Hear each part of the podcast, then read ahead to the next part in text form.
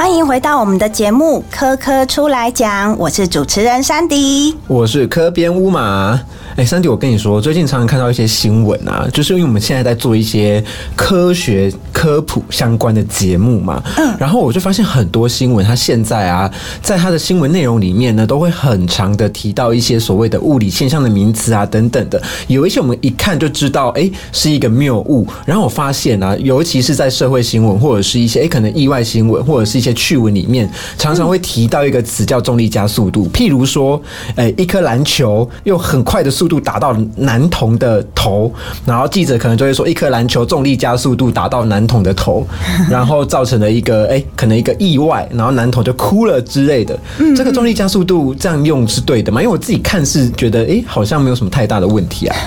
重力加速度呢，其实它是完整的一个词，它并不是呃随意的拆解，它讲的就是重力对于这物体的移动造成它速度改变的一个物理量。嗯，所以并不是用来呈现力道的大。小哦，所以它不是它的意思，不是说我的重力加上速度之后，我的力气会变得很大很大这样。不是不是，而且啊，其实重力加速度这个，在很早很早以前就有人去探讨说，这重力对于物体它速度一个改变到底是怎么一回事。这个我知道，嗯嗯，毕竟是国中就学过了，说的是所谓我们的伽利略吧？是的，伽利略。你知道听到伽利略这个词啊，我就一直想到，就是我们在前面的集数不是有聊过拉普拉斯的魔女东野圭吾写的小说，然后他另外有写。写过就是很多小说的一个角色，就是神探伽利略。哦，就是用科学的方法，哎，去解谜，去破解一些案件。对，所以伽利略真的很厉害吗？对啊，他在科学史上其实有扮演一个非常重要的角色，不仅提出了像是呃自由落体啊，还有天文相关的一些成就。他还有一些很多很有趣的小故事，对于科学整个发展的过程中是很有启发的哦。这么厉害，嗯，好吧，那我们今天的主题呢，就是要来好好的了解一下伽利略他提出的这些理论，以及他对于科学史上的贡献。那今天我们同样的呢，也邀请到了非常重量级的老师。当然，在我们的访问正式开始之前呢，我们今天一样跟着我们的科宝家族一起去冒险吧。Go。Five, four, three, two. See you soon.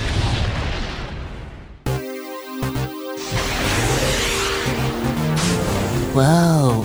这是一颗从来没有来过的全新星球，不知道在这个星球能有什么样有趣又新奇的旅程呢？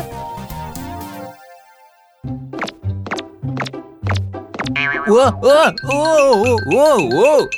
这颗星球走路好轻松哎，轻轻一用力就可以跳好高哎！呜呜呜呜！呃呃呃啊啊！这这这里怎么回事？怎么突然觉得步伐好重啊？好难走路，感觉快被压扁了。喂，快抓住这条绳子，我们把你拉过来。呃呃，抓住了，拉拉，快拉！嘿呀嘿呀！呃，谢谢你们救了我。啊。这里是重力星，这颗星球不同的地方会有不同的重力，所以比较危险，你要小心啊！重力，重力是什么？让我们跟着主持人山迪乌玛与这次的来宾国立台湾师范大学物理学系陈玉林教授一起寻找答案吧！Go！好，听完科宝家族的冒险，我们再回到说，今天我们要介绍伽利略他在物理或者是天文学上的贡献。那我们今天邀请到呢重量级来宾来跟我们一起聊一聊，让我们欢迎台师大物理学系陈玉林老师，欢迎玉林老师。大家好，我是陈玉林，欢迎老师。今天我们要邀请到一个老师来让我拷问，对于科学的心智的探究是止不住的，嗯，对啊，因为我们刚才一直在讨论伽利略啊，那老师既然是一个物理系老师，那我就是想要先问一下老师啊，就伽利略啊，对物理啊，到底有什么样子的贡献？为什么现在的人会觉得说，呃，很多科学家都会觉得说，哎，他在我们的整个的科学史的定位会这么的重要？伽利略，其实我们可以这样说。就不要讲说是我说的，我讲爱因斯坦曾经讲过，他是现代科学之父。嗯，那大家都很知道的，Stephen Hawking 就是英国的知名物理学家，他也认为说。伽利略其实对现代科学的贡献远比其他的科学家还要多很多、啊。或者有人就直接讲得很直白，他就说自然科学的诞生其实要完全要归功于伽利略。所以事实上，他对现代科学的整个整体发展其实有很大的讲是启示作用。嗯，对，我觉得由爱因斯坦的嘴里面讲出来说，这个人是现代科学之父，表示这个人真的非常了不起耶。对为什么他可以被称为现代科学之父啊？有所谓的古代科学吗？这这蛮有趣的吧？嗯，其实是这古代人在定义科学跟现在我们看到的科学的样貌，其实还是有点不太一样。嗯不过我们大概可以从一个时间段点差不多可以这样子理解。不过其实也没有办法说百分之一百完全这样分开。但我们可以确认说，伽利略开始以后，我们大概是开始重视实验结果，开始重视用数学的角度来分析。一个我们看到的自然现象，伽利略大概是各种翘楚，而且后来的很多科学也都从他身上发展出来。哦，所以说表示，哎，老师刚才提到很关键的词“实验”这两个字。对，我们现在其实，在教学科学的过程中，也会跟同学强调说，实验是很重要的一块。所以以前的科学可能比较没有这一块，可是从伽利略之后开始，这件事情被发扬光大。我们其实也可以这样子讲，就是在更古早以前，科学家所谓的科学家就比较有点像哲学家的工作。嗯，我自己先假想这个世界应该是什么样貌，我觉得星球应该是圆形的，对。所以它才长成圆形。然后我再根据这些前提，再做很多演绎跟推演，有点比较像是我们在脑袋里面做很多思想上的实验或者推论。哦，嗯嗯，哦，我知道，就是我们之前访问过的几个集数啊，都会讲说，哎、很多科学家在验证一些理论的时候，都是算出来的，对不对？对都是用数学这个语言算出来的。没错，没错。哦，所以说可能到了伽利略之后，开始会发明，哎、可能做一些呃实验流程去证明某些现象或发现某些现象哎，。去验证看看之前人的说法到底对不对？哦，那老师可以帮我们介绍一下，可能伽利略做过哪些比较经典的实验吗？哇，这个就真的是，老实说问到重点了。哦那伽利略这个人是像，就说他除了是一个很有科学家特质的人以外，他动手能力其实非常好。所以，比方说，我们举个例，这大家都知道，自由落体其实它整个过程是非常非常难以观测的。在那个根本连码表都还没有完全发明出来的时代，他居然有办法就想到一个绝招，在斜面上面把自由落体运动给展开来，利用这样的方法就可以精准的数学分析整个等加速度运动的过程，所以实际上是非常厉害的。当然，我们都知道，最早利用望远镜去看到很多知名天文现象的，其实也是伽利略。另外，当然还有他还发明的擒纵器。对后来的计时工具其实有很大的帮助，所以事实上他根本就是一个真正的，老实讲，有点像是穿越时代的天选之人的感觉。他的动手能力真的非常非常厉害，对。哇，所以他不只是做实验，他还是自己亲自动手去克服一些可能当年在技术啊，或者是一些仪器上的挑战。哦，是是，我想大家可能在很多外面的百事的店里面都会看到呃伽利略温度计啊，对它实际上就是利用科学原理做出来。那我们在那边看的时候觉得很漂亮，但是实际上它真正的发明者就是伽利略，他就直接利用浮力跟压力之间的关系去直接测量温度，所以实际上真的是很高明。老师其实刚刚讲了，伽利略做了很多的实验，然后做了很多的验证。其实我觉得老师刚才讲到一个，我一直非常想就是在更深入了解，就是所谓自由落体这件事情。老师开始说他用一个斜坡去做自由落体的实验，可是我们的印象当中，他是在比萨斜塔上面让东西掉下来做了自由落体的实验。这个他是怎到底是怎么做的、那那时候他到底验证了什么事情？就是诶，跟我们的主观认知可能是比较不一样的地方，这样。其实整个事情应该要先从伽利略后来到比萨大学当教授以后，他就发现说，哦，原来课本里面写的那一大堆道理，很多都来自于。亚里士多德的想法，嗯，而他就看到一件事情，发现说亚里士多德认为物体在落体运动过程当中，它的速度应该要跟它质量成正比的，嗯，他就一直觉得这好像没有道理啊，所以他就为了要在大家面前去怎么会没有道理呢？越重的东西，主观直观来说，直觉来说，越重的东西，我到现在还是觉得它应该会掉的越快。嗯，因为大家对于那个轻的东西在慢慢飘的过程印象还蛮深刻的。我这样讲是不是科学盲？哦，其实也没有，我们事实上可以真的是像吴马刚刚讲的一样啊，事实上是。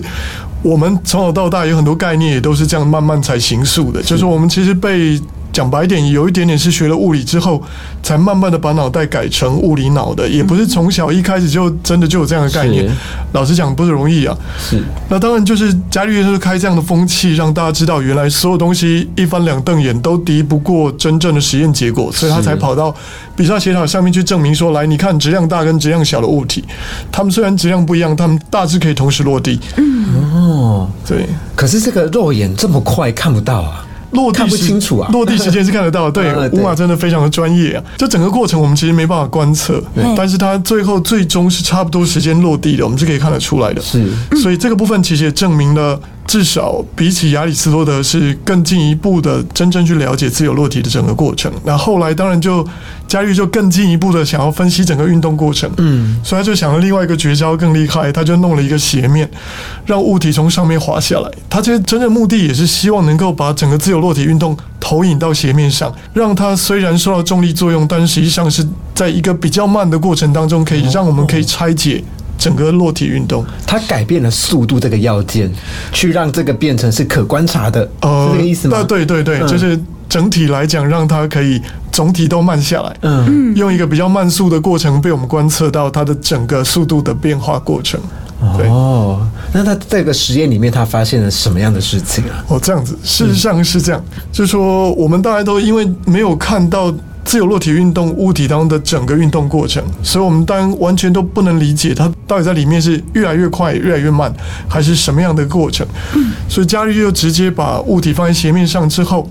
在上面放了很多的小铃铛，当球从斜面上面滚下来的时候，他去测量看看到底往下滑的时候，球不小心撞到铃铛，它们之间时间间隔相同的时候，那些铃铛的间距是不是应该也要完全都等间隔？他就利用这样方法，发现原来他从斜面上滑下来的时候，它的距离会越来越遥远，铃铛之间的间隔越来越大，就表示实际上他从上面滑下来的时候，时间等间隔的过程，每一段其实是距离都不一样大的，而且越跑越远，我们就知道原来事实上整个受到重力的运动过程，它其实越跑越快的。嗯，速度是有在增加的。哦，是是是，真的是非常非常厉害。他就直接利用，因为人最起码对于球撞到铃铛的声音，是不是在时间上面是有等节奏的？我其实我们是可以听得出来的。嗯嗯，只要它在上面出现的声音，当当当当，时间间隔都一样，就我们至少有一个感受。对，对对。哎，很厉害哎！因为当时的计时工具没有像现在那么的发达我们现在要重现这样的实验，我们可能就码表很或者什么可以去计时。是但是他有想到说，即便没有这些仪器的辅助，还是可以用铃铛这个声音声响的间隔来了解到他们时间的间隔。是哦是，其实老师刚刚有提到啊，就是加速度、重力加速度这件事情。对那我们在开场就有跟山迪稍微聊到这件事情，就是哎、诶新闻里面的重力加速度，我自己看来是没什么问题啦，就是毕竟就是就是要表达一个速度很快的意思嘛。那虽然它是个科学用词，但是重力加速度这个词在比如说新闻表现的那样，我刚刚说的，可能呃有个东西飞出去，它有它自己的重量，它有自己的质量，因为它质量大，在一个力的作用下。弄出去，表示它速度会很快，或是破坏力会很强，所以我们会说重力加速度造成了很大的破坏力。嗯，这段表述哪里错了？因为我我还是不太理解。哦，对，只是这当然是科学名词上面在引用的时候，我们自己要注意。重力加速度，事实上我如果真的用白话文讲，应该这样讲说，它其实就指的是重力所引起的物体速度的变化。所以加在这个地方，事实上我们应该把它诠释成改变的意思。所以，大家一般我们在诠释的时候看到加，会下意识的以为它是加起来的意思，可是事实上它并不是重力加上速度，因为它本来就是不一样的东西。对对。哦，它它不是加法的加，它是加速度是加速度，对，加速度是一个词。对它呀是，加速度是加速的加速度。没错，就像我们以前计算很哦多等加速度运动，就是那个加速度。OK，你说的以前是指国中、高中的时候，是的 我已经忘了。哦，我我我懂了，我懂了，我懂了。哎、那我很好奇一件事情、哎，就是因为我们有提到，就是伽利略啊，他其实是在跟所谓的亚里士多德的他的研究，因为亚亚里士多德是更早更早之前的一个哲学家，也是可能那时候的思想家。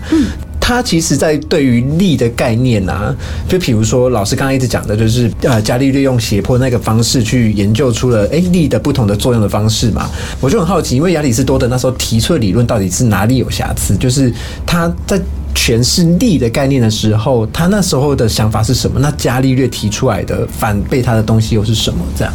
其实我们如果用日常生活经验来看亚里士多德，其实我并没有觉得他真的有太大的瑕疵跟问题。嗯我们只能说倒回来讲，是伽利略真的是一个大师级的人，应该这样子说，可能比较完备一点点。因为其实伽利略对我们最大的贡献，关于力这件事情，事实上他就发现了物体的运动本身是具有惯性的。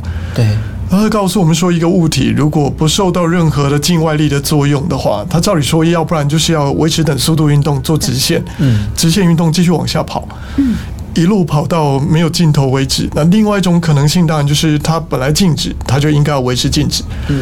那事实上，亚里士多德对于力的概念只是用日常生活的经验来看待，就是我们看到一个物体，它其实一般在日常生活当中，大部分都有受到摩擦力的作用。对，所以其实是我们应该这样子说，就是说，我们考虑摩擦力进来之后，我们看到现象就比较难以去发现原来物体本身具有惯性这件事情，只是因为伽利略真的是个大师，嗯，他就有办法利用各种实验或思想实验来把这个东西解构了。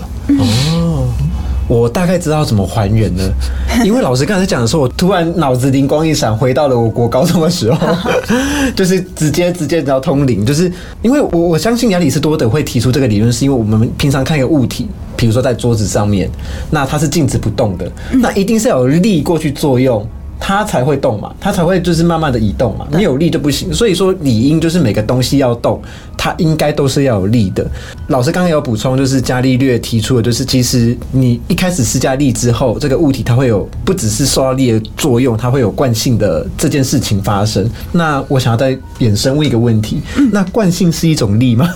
这是个问题吗？我好奇，老子好奇，惯性是一种物体天生的特性啊，就说或者我们。带着现在科学的这个眼镜来看待这个世界的时候，我们就把那种运动性质称之为叫惯性。嗯嗯。那我今天如果看待这个世界用不同的角度或不同的系统来看，我也可以不要描述成这样的形态。嗯。只因为我们现在都已经习惯用牛顿力学整套的系统来描述世界。嗯。所以它其实就是一个物体天生的特性，在运动过程当中会表现出来的一个习惯性嘛，所以叫取名叫惯性，就它不太容易被改变那种特性强弱。是，就叫惯性哦，好像可以稍微理解了这个发现伟大的地方了。对对对啊！那其实刚刚在讲亚里士多德，他当年有提出来，这个是物体掉落这过程中，它会跟质量有关。那也是后来有被人家挑战呐，大家就会在想说，你说，呃，今天放一个四公斤的物体，它可能掉落时间你会觉得它比较慢，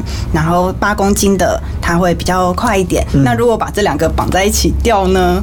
因为它的前提是说轻的会飘比较慢，是因为它也有个阻力在。对对对，那是不是这个阻力就是当它们两个绑在一起的时候，可以去相互抵消？八公斤的反而不会像它之前掉的那么快。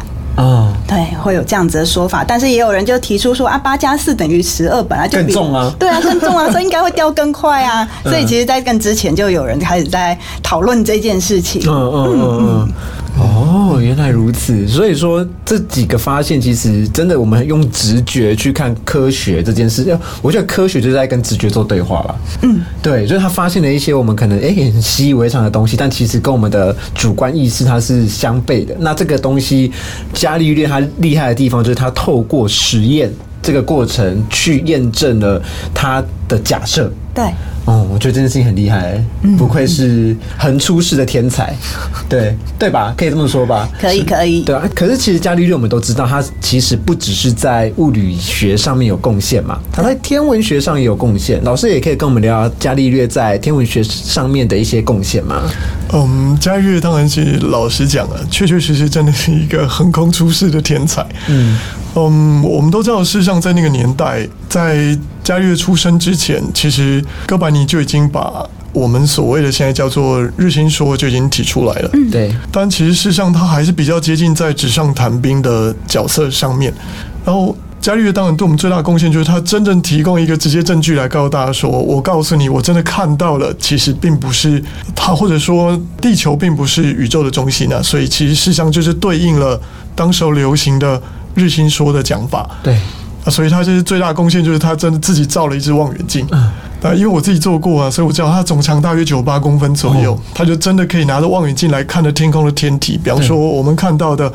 木星的四颗卫星，嗯，它就可以直接透过望远镜看到，并且把它的整个周期变化都全部都可以解得出来。嗯，它也可以看到土星的光环，就是土星不叫光环，就是土星周围其实刚好有一个土星环，它可以很清楚的透过望远镜看到，同时也看到了金星的盈亏，还有月球表面那堆环形火山，它其实上那些凹凸都可以看得出来，甚至于直接从太阳表面的太阳黑子的运动去解出来太阳的自转周期。嗯哇，很厉害耶！因为那时候的背景是，先是有眼镜制造商发现了透镜可以堆叠以后会有放大的效果。那当然，这个另外一个发展就是有人往微观世界做出了显微镜的那条路。嗯嗯对对对对，但是其实，呃，伽利略他反而就是把这个样的装置用在观测天体上，哦而且是可以放大到大约四百倍那么惊人的效果嘛。这个倍数好像不同的考古学家有不同的不同的讲法。总而言之，他就是可以观察到像是太阳黑子，或者是刚刚讲到的呃木星的卫星，还有土星环。我觉得真的是很厉害耶！因为即便就是这个装置出来了，可能在当时有广为流行，但是真的会拿它来观测，或者是拿它来记录分析的人，就是伽利略了。对，老师，我很好奇，就是你刚才你说你自己做了一个那时候伽利略做出来的望远镜嘛？我们可以问一下，就是你做这个东西怎么做的？然后你花了哎、成本大概多少吗？我们的听众朋友如果想要做的话，是做得起来。其实它事实上不需要很贵，它就是一个水管就可以做了。哦，一个水管吗因？为事实上当初是完全利用伽利略的数据来做的，所以就两片透镜，一片凸透镜，一片凹透镜。那这个概念跟我们现在在做天文望远镜其实不太一样。对，现在天文望远镜是两片都是凸透镜，就跟课本上面写了一样。对，当年伽利略就利用这样的方法去把它的焦距给对出来以后，总长大约大约九十八公分左右，事实上是很长。嗯。操控性其实不是太好，但事实上是真的是可以看得出来，只是说他的视野范围并没有想象那么大。嗯，对，对那。老师刚才说是说伽利略望远镜需要的是大概几片凹透镜，几片凸透镜？呃，一片凸透镜，一片凹透镜，其实就可以做。两片就可以了，对对对，两片就可以做出来了，那真的很省哎。张老师有用这样子制作出来的望远镜去观察过天体吗？啊，是是是是，的确是可以看得到。但天体，我想很多人如果对天文望远镜没有概念的人，大家就会觉得，哇，我以为望远镜有去看到很多东西，可实际上大家会发现说，再大的望远镜，大概能够看得清楚表面结构的，就是太阳系的天体啊。嗯，举凡太阳、月亮或者是其他的行星。嗯，但如果真的在月出我们太阳系之外的其他恒星，其实用肉眼看是一个点，用望远镜看仍然还是一个点。这很多人会突然看到望远镜之后觉得好失望啊！为什么我好想看到天狼星的表面，结果看不到。这其实事实上距离真的太遥远了，对我们来说是不太容易。老师，你那时候做出了这个复刻版的伽利略望远镜啊，你有拿来观察什么天体过吗？望远镜大概还是你只像是做出来觉得很好玩，然后就是随便挥几下的？大概看到 土星环哦是没有问题啊，然后木星表面的一点点结构其实也是可以瞄得到，然后当然就是当年伽利略看出那四颗卫星，的确那四个点还蛮清楚的。哇，不过它其实也没有真的那么困难，我们一般用双筒望远镜拿起来就可以看到木星旁边的四颗卫星了。嗯，现在的七乘五十的望远镜其实就可以看得到。哎、真的假的？我因为我是真的没做过这件事情，所以我很难想象这件事。所以说，如果我现在拿这样子的望远镜去看月亮，我也可以看到月球表面。哦，是是是是哎、，那它观测它需要什么条件吗？观测就是比如说要在大家现在说看星星要在光害很少嘛，使用这样的望远镜也需要在比如说零光害或者是光害低的地方去看吗？还是说我们在城市中，比如说我在我家顶楼做出这样的望远镜，我也可以直接看得到？台北市大概应该都天气状况好的话，其实应该是可以的，因为这个事项并不是太门槛太高的天文观测。嗯，对对。天哪，我真的是很出街，因为我现在就想到说，好，那我就是马上就要来弄一只，然后月亮出来的时候，我只要看到月亮表面，我就觉得 啊很值得。对啊我强烈建议真的是可以可以观测看看，当然不用用到非常高阶，但我觉得像当年我第一次看到土星环的时候，其实也是觉得蛮感感动的，因为就是看到了就像是课本上面的那个样子。对啊，我觉得那个印象真的很深刻。对啊，所以我们回到就是伽利略发明了这这样子的天文望远镜，然后支持了日心说这个说法。其实日心说在我们前几集的集数呢，在讲哥白尼的时候有讲到，还有克普勒的时候都有讲到，就是哥白尼那时候假设了日心说这个东西嘛，用数学去算得出来，然后再就是克普勒提出了哎什么行星运动三大定律啊，然后一直到就是伽利略。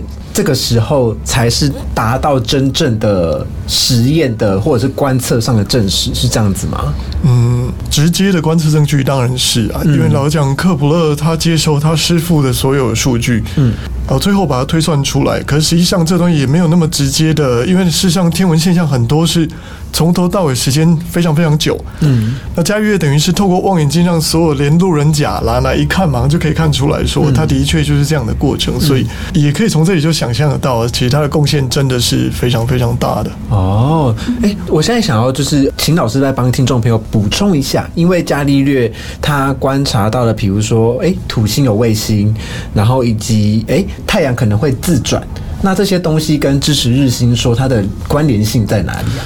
日心说是其实应该是反过来讲，是我们拿这件事情来告诉别人说，不是地心这件事情，就是地球再也不是宇宙的中心啊。不是其他天体绕它转。嗯，那其实我只要去证明有某些天体，它实际上并不是绕着地球转的其实这样就已经等于就提供了一个直接证据，而且大家可以看出来，木星很明显，它就有四颗卫星是绕着木星转的。嗯嗯，对怎么可以有卫星不是绕着我转 的这个概念？没错没错。对，哦，哎、而且那时候如果支持日心说，像我们之前有补充过的历史故事一样嘛，就是会被教会所迫害，对吗？老师可以简单说一下，就是那时候伽利略，因为我自己啦。在补充资料的过程当中，我有发现他其实跟教会的关系，他有好朋友是当教皇的、啊，是吧？为什么这样会被破坏？就是他好朋友都已经是你知道教会里面数一数二的大人物了，这个历史到底是怎么样？就我知道的资料是这样，因为老实讲宗教这件事情，我也不是真的非常的是理解。但是我们知道，像有记载的是红衣主教贝拉明在一六一五年的时候就发表过声明，他讲说哥白尼学说不成立的。对，嗯那这件事情其实是跟当时候的宗教自己本身坚持的这样的概念其实有点关系。那可是因为大家知道伽利略他就非常想要利用实验的方法来证明这个世界其实是怎么一回事，不见得是像亚里士多德或者就是像。教皇所声称的那个结果一样，所以才会有这样后面更多的结果，包含他对于潮汐做的观测，他也去发现说，实际上这就证明地球自己有自转嘛，而且它跟太阳之间事实上有特定关系的，所以才有潮汐现象产生。对，是因为我们一直在讲，就是伽利略他的重要贡献在于实验科学这件事情，然后后续也有人会说他，诶，可能就是间接或直接促成了科学革命嘛。对，那这件事情它的连结跟它的那个关联性可能会是在哪里？伽利略可能被教会破坏了，然后他的很多的种种作为，他可能诶促成了实验科学的诞生，以及后来的科学革命，这段过程大概是怎么样子的一个过程呢？其实我们可以这样子说，就是说科学本身就是我们看待世界的一个方法。嗯，那其实这个世界的整个事实并没有变化，这个世界每天运行用的方法，千年之前就是这样，对到今天为止其实都没有变。那只是我们人类改变了我们对世界的看法跟描述。所以所谓的科学革命，其实指的应该是说，古代的人去描述他的方法用了一套，后来的人发现，哎呦，我们好像不太容易被骗哦，我们可以用其他的实验再回来证明这世界可能真正的原理是什么。比方说，我们刚刚讲说。亚里士多德认为力是什么？亚里士多德认为自由落体有什么样的性质？后来伽利略利用了实验的方法，去真正的证明它的本质到底是什么。所以他提出来那一套描述方法，就是我们所谓叫做科学革命。我们看待世界的角度跟方法已经不一样了。那时候其实也不只是伽利略他可能钻研在物理或者天文这一块领域，其实在很多的科学学科也是在那个时期开始有了用实验或者就是呃其他的方法来嗯、呃去针对前期的一些说法来做修正。是是是对啊是，，比如说，我觉得这件事情是影响很多学科诶。对对因为你心理学要做实验，然后你做人类学，你可能有时候在研究人类的行为，你可能要有一些对照组啊，或者是一些也是实验的概念。社会科学也是。师。对对对啊，其实我很难想象，就是实验这件事情，原来到这么后来才被确立下来。嗯，我觉得这件事情蛮了不起的。嗯，可是我是不是也跟他们当时一些技术等等的发展是有关系的？对对对，嗯事事实上，你看，如果假设今天好没有比萨斜塔，嗯。就它不够高，或者是它有其他技术上的困难，或者是伽利略没有突然间想了一个斜面的方法来做这样的分析。老实讲，有很多自然现象，我们真的还是一直停留在误解当中，我们就不容易去解构它。哦，对对。对，哎，那伽利略这个人，他对后面的科学家，比如说牛顿啊的启发，到底是会在哪些地方做出他的展现，或他的代表位置？我这个问题就真的是非常重大。老实讲，伽利略对到今天为止都还是一直被认为是贡献非常大的一个重要科学家。那我们都知道，牛顿其实讲过一句话，他说他是站在巨人的肩膀上，事实上他是在暗示他是站在所谓的伽利略这个巨人的肩膀上。嗯，所以我们到今天为止都还可以看得到，有人天天在讨论牛顿的第一运动定律跟第二运动定律的关系的时候，有人会特别讲说，其实我们好像只需要第二运动定律，不需要第一运动定律。那所以就有一派的人会提出一个观点，告诉我们说，事实上第一运动定律当中讲的惯性定律，有一部分是为了要向伽利略来致敬。所以事实上，对我们来说，这件事情对我们来讲，大家也可以从这里看出来，牛顿跟伽利略之间的传承关系。当然，其实还有一个很大的巧合是，一六四二年牛顿出生那一年刚好伽利略过世啊，哦，这是非常特别的一件事情。嗯，对对对。然后一直到大家知道，其实一九八零年，就时隔了三百四十七年之后，罗马教廷宣布他们承认对伽利略的压制是错误的。哇，虽然已经晚了三百四十七年，公开的认错。对对对对对哇，这也是一个很不容易的过程呢。对对。我们今天真的是对伽利略无限吹捧，可是他的确也是蛮重要的。就是这样讲了之后，我也觉得说，哦，他是这个人，就是因为一开始认识伽利略，对他的认识是非常浅薄的，可能就顶多就是对我来说，在做功课之前只停留在所谓的他在比萨斜塔丢了两个东西下来，嗯，然后他就成成为了科学之父，嗯，对我啦，就是我的很浅薄的理解。可是今天就补充了很多脉络，以及说知道它的重要性在哪里。对，那我对于他的印象呢，其实对于他这些手作还有实验的精神是非常的感佩哎、的。这就是你现在在做的事情啊，对不对？但是也是希望很多小孩子一起在做这件事情。对，但是像伽利略，他其实对于我们后来不管是在物理学或者其他科学界有很深厚的影响。我觉得这是呃，他做实验还有这些整理出他的一些看法的过程中非常重要一部分。三弟，我想问一下你，就是你会不会觉得这样讲起来，因为实验这件事情啊，对很多时候它并不是一定要多复杂。像老师刚刚举了很多例子，它其实是用了非常非常简单的设备，但是去。发现了非常伟大、非常重大的一些物理现象，对吧？它的设备其实听起来都不难，光是那个望远镜，就是听起来就是一个水管，然后凹透镜、凸透镜，然后九十八公分，好像掌握这些元素之后，我们就可以看到。我们也可以试试看。对，会不会这个就是所谓的跟科普其实蛮有关系的、啊？科学教育这件事情，也是，但我觉得他最不容易的一件事情，老师也是，就是我们虽然都知道这些事情，但是如果我们没有亲自去把它实践出来的话，永远都停留在想法那边，那我们就还是跟可能早期人类一样，都是在做一些思想上的实验或者是思想上的推论。对那当你实际做出来了以后，你亲眼去看到这些结果，那感觉又不一样了。对，因为我觉得科学教育了不起的地方就在于说，它如何用很简单的话语、很简单的设备，然后去让大众去发现或了解这些哎、很看起来很复杂的科学现象，其实没这么难。这件事情我觉得很了不起。嗯伽利略那时候可能也是在做科普吧，我在想，我乱讲的啦。好啦，那我们今天的节目呢，差不多到这边就要告一段落了。嗯，对，我们在这边，诶、今天聊了很多有关于伽利略这个人的一些生平故事。那其实也是想要鼓励大家，就是如果你有一些想法，或者是有一些有趣的点子的话，也可以试试看。